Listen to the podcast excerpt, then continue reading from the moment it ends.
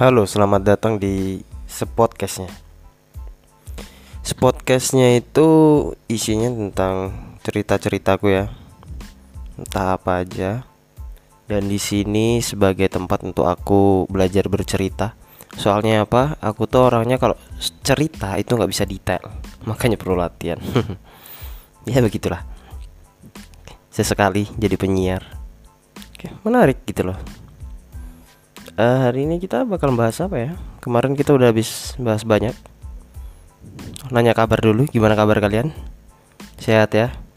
Semoga COVID cepet hilang lah ya. Jancuk emang COVID ini, nggak hilang-hilang. Bikin kita nggak bisa ke mana-mana, kurang bebas bergerak. Tapi sebenarnya itu juga nggak nggak nggak menjadi alasan kita untuk berhenti berkarya dan mencari uang kita nikmatin aja kalau memang kondisinya begini ya kan? Apa? Kita hmm, apa yang terbaru hari ini? Aku hari ini juga lagi nggak nonton uh, berita apa-apa. Hari ini aku cuma fokus bantu orang tua jualan di toko kain nonton video Assassin Classroom sangat-sangat tidak penting. Justru bikin podcast inilah lebih penting daripada apa pun. Yoi. Sempat ngecek data-data kerjaan. Ada beberapa uh, data aku baru diisi sampai tanggal 7 padahal ini udah sampai tanggal 10 ya udahlah besok coba aku tanyain tak suruh ngisi data lagi. Ada ya dat intinya data-data tenaga kerjaku yang so aku tuh apa ya punya punya uh, uh, sesuatu yang aku kerjakan di daerah Bayung Lencir Sumatera Selatan. Itu daerah itu perbatasan langsung dengan Jambi. Di situ itu uh, intinya pembibitan eukaliptus Nah,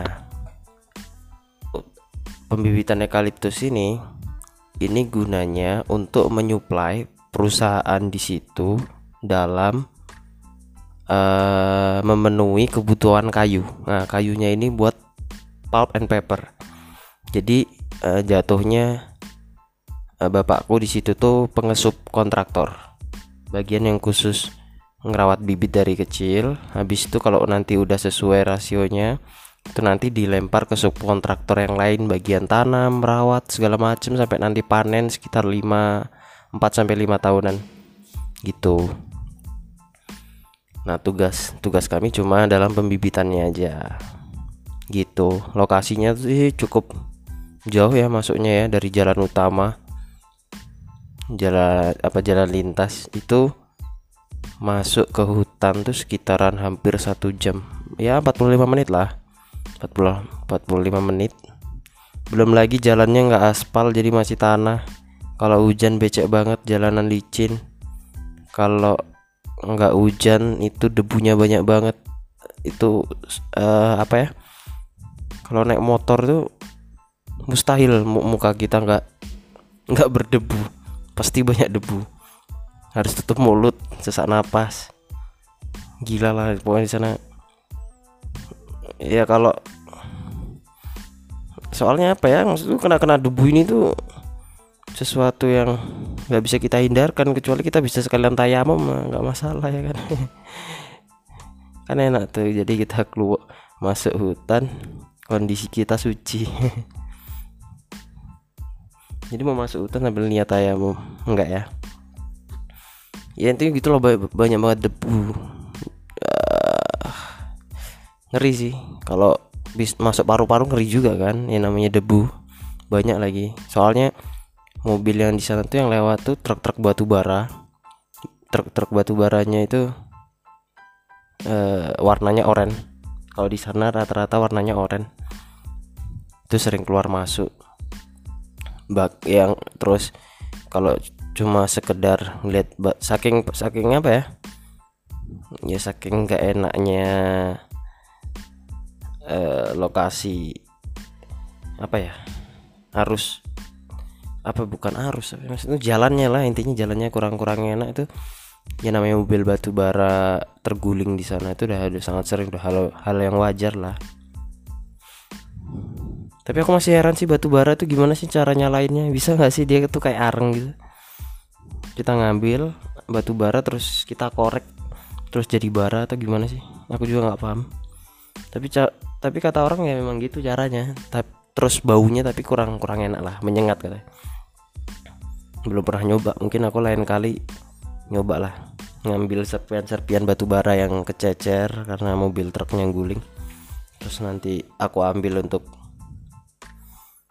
untuk untuk tak coba dibakar. Mungkin nanti bisa aku video. Lumayan kan? Eksperimen tipis-tipis nah, batu bara. Namanya aja ada baranya ya batu yang bisa membara. Ya begitulah batu bara. Nggak tahu ya bara ini bisa bisa membarakan semangat atau tidak. Tapi yang jelas untuk para kantong-kantong kantong-kantong penguasa di bidang pertambangan. Ya itu sangat-sangat membarakan semangat karena duitnya juga sangat sangat sangat labara. Ya enggak sih? Padahal katanya Indonesia itu ya salah satu apa ya salah satu inilah salah satu negara yang mendukung SDGs untuk mengurangi jejak karbon di dunia. Tapi ya batu baranya masih kenceng banget aku juga kurang tahu sih. Ada nggak sih alternatif lain selain batu bara? Tapi tapi maksudku sesuatu itu memang sumber dayanya besar gitu. Untuk kincir angin atau panel surya tuh sebenarnya udah bisa untuk mencukupi satu kota gak sih? Atau cuma sekedar gimmick? Kadang solusi-solusi ramah lingkungan tuh harus harus ini juga sih maksudku relevan gitu loh. Harus sesuai kondisi harus harus mempertimbangkan juga maksudku uh, mampu nggak sih mencukupi semua daerah gitu loh. Jangan cuma ya ya memang bagus sih maksudku untuk mengurangi jejak karbon tapi kalau kalau nggak mencukupi hajat kan berarti berarti ad, masih ada yang salah dari alternatif dari sumber daya alternatif itu. Mungkin kita harus nyari tahu sih ya itu tugas kita sebagai anak bangsa juga. Buat belajar belajar belajar terus. Ya menarik sih. Apalagi aku anak teknik lingkungan juga jadi termasuk apa ya doktrin-doktrin waktu kuliah tentang isu-isu lingkungan cukup kenceng gitu loh dulu waktu kuliah. Apalagi aku sempat ikut IMTLI ya Ikatan Mahasiswa Teknik Lingkungan Indonesia di situ isinya orang-orang gokil sumpah. Gila. Orang-orang gila orang-orang gokil. Orang-orang yang pikirannya gila-gila tapi mantap lah. Sangat-sangat beruntung bisa gabung sama mereka. Ya walaupun kadang kebanyakan anak muda itu baru sampai idealisme berpikir ya. Belum sampai ke wujud nyata dalam pelaksanaannya. Menjalankan solusi yang besar gitu ya. Hmm, masih belum sih masih jauh sih. Tapi untuk diskusi mereka soal isu lingkungan untuk membuka masalah asik. Tapi untuk kita ngomongin ke depan soal solusi kayaknya masih masih belum lah. Masih seneng berdiskusi berdebat kayak tapi itu menarik cukup menjadi awal yang bagus dalam rangka produktivitas ya eh ketimbang ketimbang malam-malam kerjaannya ke tempat clubbing kan. Menghabiskan orang tua buat apa duitnya? Ini untuk diskusi-diskusi bermanfaat. Ya tapi juga aku bukan ini ya. Bukan mau jadi polisi moral juga hidup-hidup kalian duit-duit kalian. Cuma kewajibanku menasihati bukan mengejek ya kan? Menasihati aja. Nggak mau ya nggak apa-apa. Nggak ada yang larang. Nggak ada yang larang hidup hidup kalian. Ya, ya itulah. Ya intinya intinya aku nggak nggak pernah mau memaksakan sesuatu yang memang nggak bisa aku kendalikan gitu loh. Ya hidup orang lain kan yang mengendalikan ya orang lain. Hidupku ya yang bisa kendaliin ya aku dewe gitu loh aku sendiri.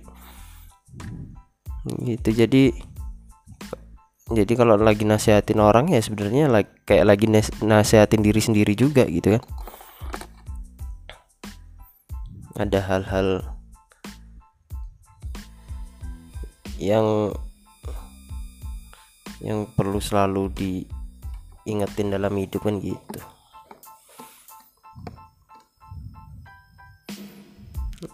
Apa lagi? Um, hari ini kita buka cari apa ya? Berita viral. Oh iya aku sekarang lagi tenar yang namanya yang namanya penggunaan kata orang gila ya. Udah uh, setelah Dedi Dedi Komposer sama Bang Mongol di somasi gara-gara penggunaan kata-kata orang gila suruh ganti dengan orang dengan gangguan jiwa. Jadi kata-kata orang gila itu udah nggak layak untuk dipakai. Ganti orang dengan gangguan jiwa. Aku nggak tahu sih apa alasannya penggantian kata-kata itu tapi setauku adalah aturan penggunaan apa ya bahasa itu sejatinya pada intinya adalah uh, intinya tuh sarana komunikasi yang bisa dipahami orang lain gitu loh. Jadi kayak kayak apa ya komunikasi sesuatu hal yang dibatasi itu aneh banget sesuatu komunikasi yang dibatasin. Tapi aku juga nggak paham ya maksudku intinya itu membatasi orang ngomong gak sih? Atau itu cara-cara untuk membatasi orang agar nggak menyakiti orang lain? Mungkin ya. Jadi di situ diterapin batasan-batasan berbahasa itu agar nggak menyakiti hati orang lain. Jadi lebih-lebih menjaga adab mungkin ya. Tapi ya pada intinya bahasa itu harus yang mudah dimengerti ya intinya bahasa itu adalah sarana komunikasi gitu. Semoga aja nggak ada pembatasan-pembatasan yang nyeleneh yang bikin orang tuh buat ngobrol aja susah ya kalau banyak pembatasan-pembatasan ya bayangin aja. Orang mau ngobrol jadi nggak bisa ngobrol. Kita harus pakai bahasa apa gitu loh. Kita harus komunikasi dengan apa? Apa semua manusia harus dengan menggunakan komunikasi secara batiniah? Ya kan nggak mungkin juga gitu ya semoga aja cuma beberapa aja lah ya oke. Okay? jangan jangan jangan jangan. Jangan jangan kayak kaget-kagetan. Semua kata harus diganti istilahnya jadi panjang. Kalau guyonannya Bang Mongol kan kalau gila itu harus diganti OD ODGJ orang dengan gangguan jiwa apa kabar dengan para pelaku kuliner nasi gila? Masa harus diganti nasi goreng orang dengan gangguan jiwa?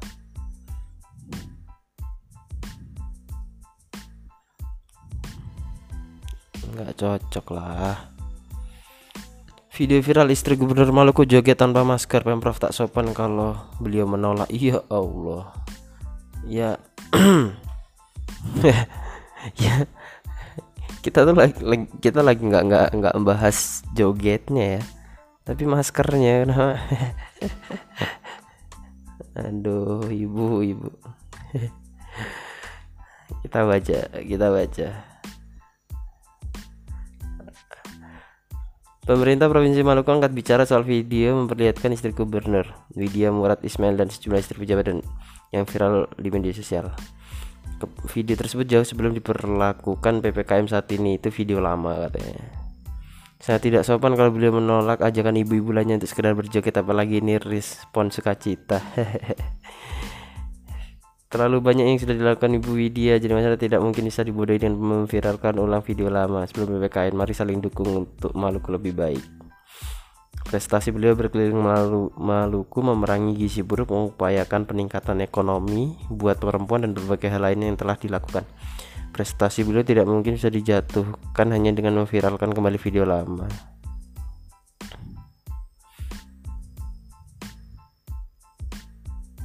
Soal istri gubernur yang berjoget tanpa masker, Huai menjelaskan saat lagu itu dinyanyikan penyanyi, para hadirin sedang para hadirin sedang menyantap makanan yang dihidangkan. Ya, ya tetap aja kan masih bisa untuk ini ngambil masker dulu. Aduh, nggak ngerti deh. Tapi kalian sendiri adalah orang yang gimana sih dengan penggunaan masker? Masker tuh bikin mengganggu kalian atau enggak intinya gitu? Ya terlepas dari fungsinya ya memang untuk keselamatan kita ya.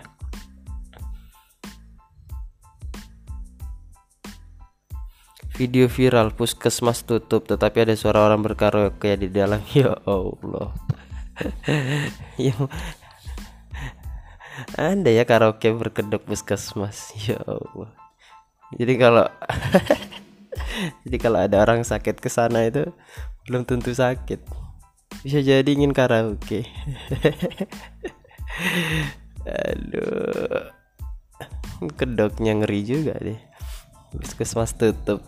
Tetapi ada suara orang berkaraoke. Gimana coba terus apa? Aduh terus gimana sistemnya puskesmas kamar-kamarnya harus isinya oksigen. Ini malah CD lagu ya Allah. Aduh perawatnya yang harusnya ngerawat pasien malah jadi pemandu lagu ya Allah.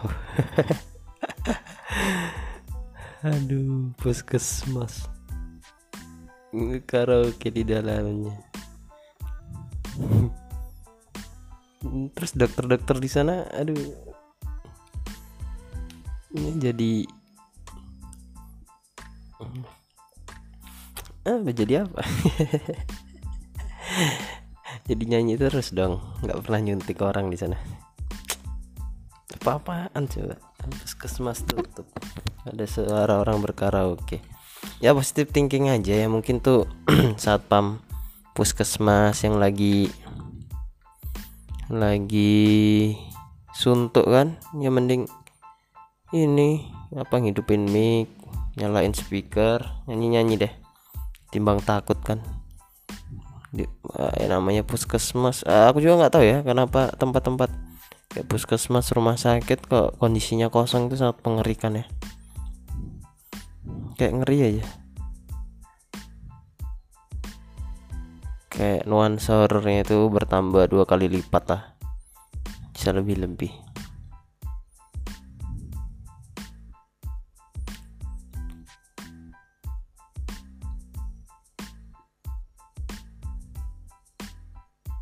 apa lagi video viral-viral nih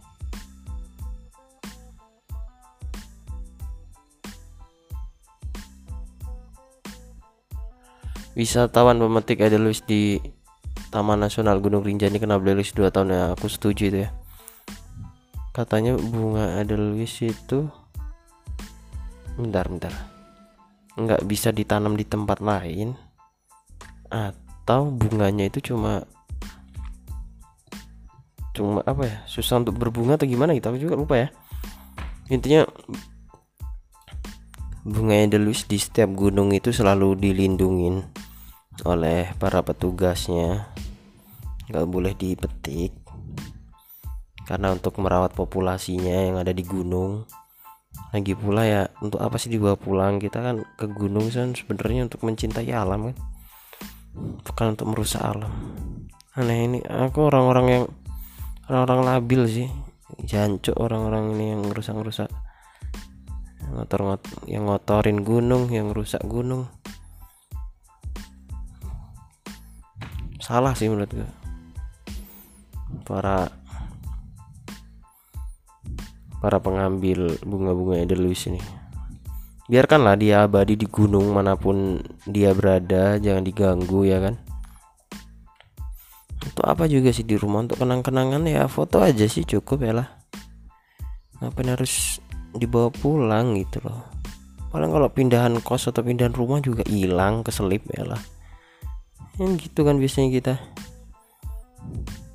Barang-barang kita suka hilang kalau udah lagi pindahan.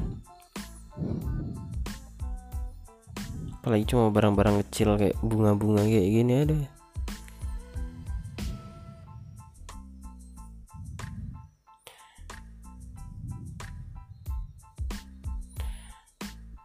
Pemeriksaan yang dilakukan kepada dua wisatawan tersebut juga telah diinformasikan oleh Balai TNGR melalui salah satu unggahan di akun Instagram BTNGN Rinjani Kamis.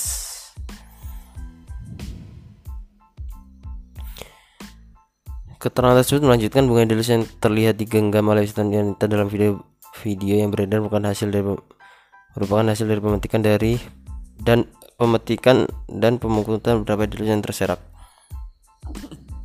Selain dikenakan blacklist, kedua wisatawan tersebut juga membuat dan menandatangani surat pernyataan untuk tidak mengulangi perbuatan tersebut iyalah. Eh, aku, aku tuh kesel ya sama kalau buka berita itu halamannya harus dibagi dua ya. Kenapa sih? Biar kita buka web lain terus ngeklik lain terus dapat monetize gitu ya mungkin ya. Ngerti juga gue. Ganggu sih sebenarnya kalau aku jadi kayak baru baca setengah harus klik lihat halaman selanjutnya tai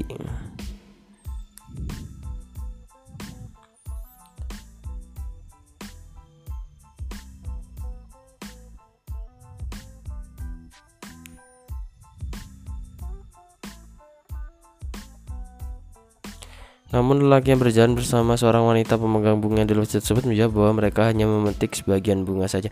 Oh mau sebagian mau banyak tetap aja metik judulnya bro. Janganlah Edelweiss itu dirusak-rusak.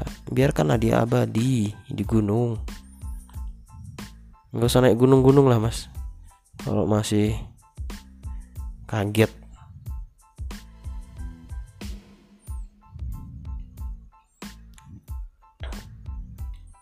lebih enak juga di rumah ya enggak sih di gunung memang lebih enak tapi tapi ya nggak perlu lah ngerusak-ngerusak kayak gitu. Aku pernah ya beberapa kali mendaki gunung. Nggak banyak. Semeru penanggungan. Kayak cuma dua gunung itu deh. Sama satu lagi apa? Pundak. Apa gitu. Oh di lokasi Jawa Timur. Kan dulu aku pernah kuliah di Jawa Timur di Surabaya. Salah satu universitas negeri yang ada di Rungkut itu dulu dulu sempat daki ke Gunung Semeru. Dan uniknya selama aku mendaki itu aku nggak pernah sih ngerasain yang namanya cerita-cerita mistis. Alhamdulillahnya belum dan aku nggak minta ya. Tapi kalau teman-temanku yang lain biasanya ada aja mereka ke gunung ketemu sesuatu yang menurut mereka aneh. Ya bagus sih buat oleh-oleh pulang mereka. Sebuah cerita ketimbang metik ada Luis kan oleh-olehnya ini oleh-olehnya cerita cerita-cerita menarik ya kan?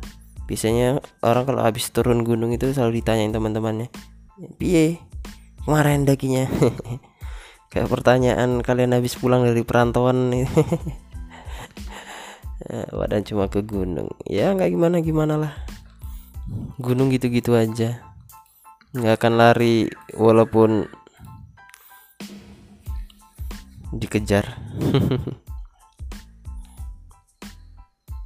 Gunung ya tetap gunung gitu loh ya. Kasus-kasus orang orang-orang yang meninggal atau hilang di gunung tuh cukup lumayan banyak ya. Kalau menurutku sih di gunung itu tetaplah jaga sopan santun ya. Kita nggak tahu ya tuan rumah gunung itu gimana bentuknya. Tapi kita juga harus tetap jaga sopan santun kita selama di gunung. Persiapkan diri secara baik-baik selama di gunung. Jangan berbuat yang tidak senonoh. Selalu taati aturan dari dari dari pengelola. Uh, intinya kita uh, kalau di gunung tetap belajar disiplin jaga semuanya karena kita nggak pernah tahu takutnya kita disesatin oleh sesuatu yang nggak bisa kita lihat. Atau hmm, kita malah karena kita apa ya nggak siap nggak siap untuk mendaki akhirnya kita hipotermia atau segala macam itu kan juga cukup cukup ngeri ya benar gak sih? Uh, ya di gunung intinya dingin tapi kalau kita kita siap ada persiapan sleeping bag jaket uh, celana training kaos segala macem. Bisa lah ya. Maksudnya kita tetap bisa tetap inilah survive di gunung. Tapi bagi orang-orang yang belum pernah naik gunung juga gunung itu adalah tempat yang mengerikan. Karena bayangan mereka eh, gunung itu tempat yang sepi segala macam enggak enggak enggak juga sih banyak ketenangan yang bisa kita dapatkan di gunung bro. Kalian harus nyoba. Kalau belum pernah naik gunung harus nyoba sesekali. Nggak usah tinggi tinggi yang tipis tipis saja ajak temennya yang udah pernah naik gunung. Jadi jangan jangan nekat naik gunung tanpa ada bimbingan atau orang yang pernah mendaki gunung karena itu sangat sangat sangat berjudi dengan kehidupan ini uh, hubungannya udah sama nyawa seseorang nggak nggak cuma sekedar mendaki terus turun lagi nggak nggak nggak nggak nggak nggak sesingkat itu intinya. Hmm, apa kita buka sesuatu yang apa lagi ya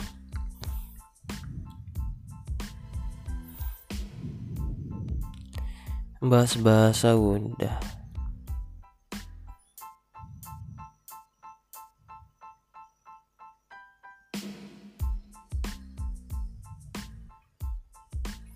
nyari nih apa nih yang terakhir nih?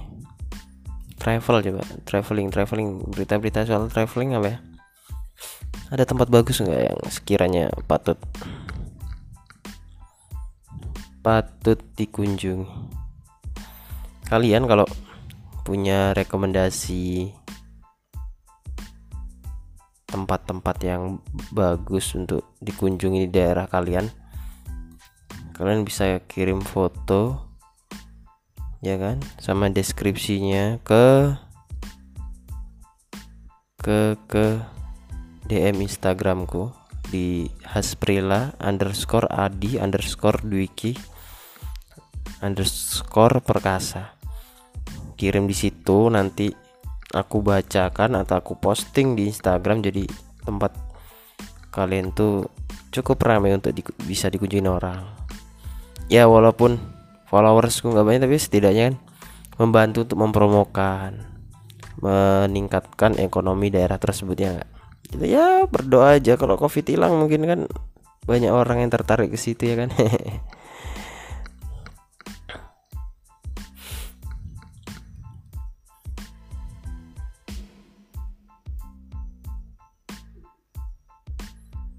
apa? Nggak ada. Nggak ada anjir. Nggak ada hal-hal yang menarik untuk membaca traveling ini.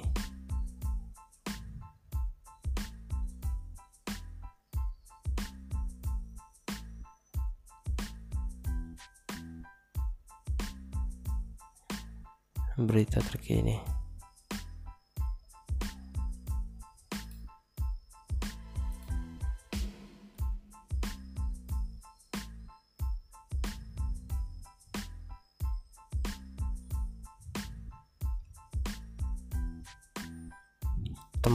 yang pengen aku kunjungin itu ya di dunia ini itu Turki, Kolombia. Kalau Kolombia karena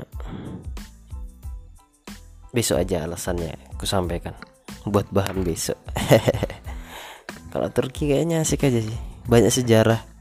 Banyak banyak banyak tempat yang bersejarah di Turki itu itu, itu sangat menarik sih. Elegan aku kalau ngelihatnya kan. Ngumpulin duit tapi nggak tahu sampai kapan. Sedangkan berkeliling Indonesia sepertinya lebih menarik daripada luar negeri dahulu. Setidaknya secara bahasa aku paham gitu kan kalau di Indonesia tapi kalau di luar negeri bahasa Inggrisku sangat-sangat jelek. Aku bilang bahasa Inggrisku cuma satu persen. Eh, nggak tahu kenapa ya bahasa Inggris gitu jelek banget dan kayaknya keluarga aku memang nggak ada yang bahasa Inggrisnya bagus. Uh, ya udahlah gitu aja. Terima kasih. Pokoknya sehat selalu. Jaga kesehatannya. Jangan lupa olahraga makan makanan yang bergizi. Tenangkan pikiran. Jangan pernah gelisah. Berdamai sama diri sendiri. Oke. Okay. bye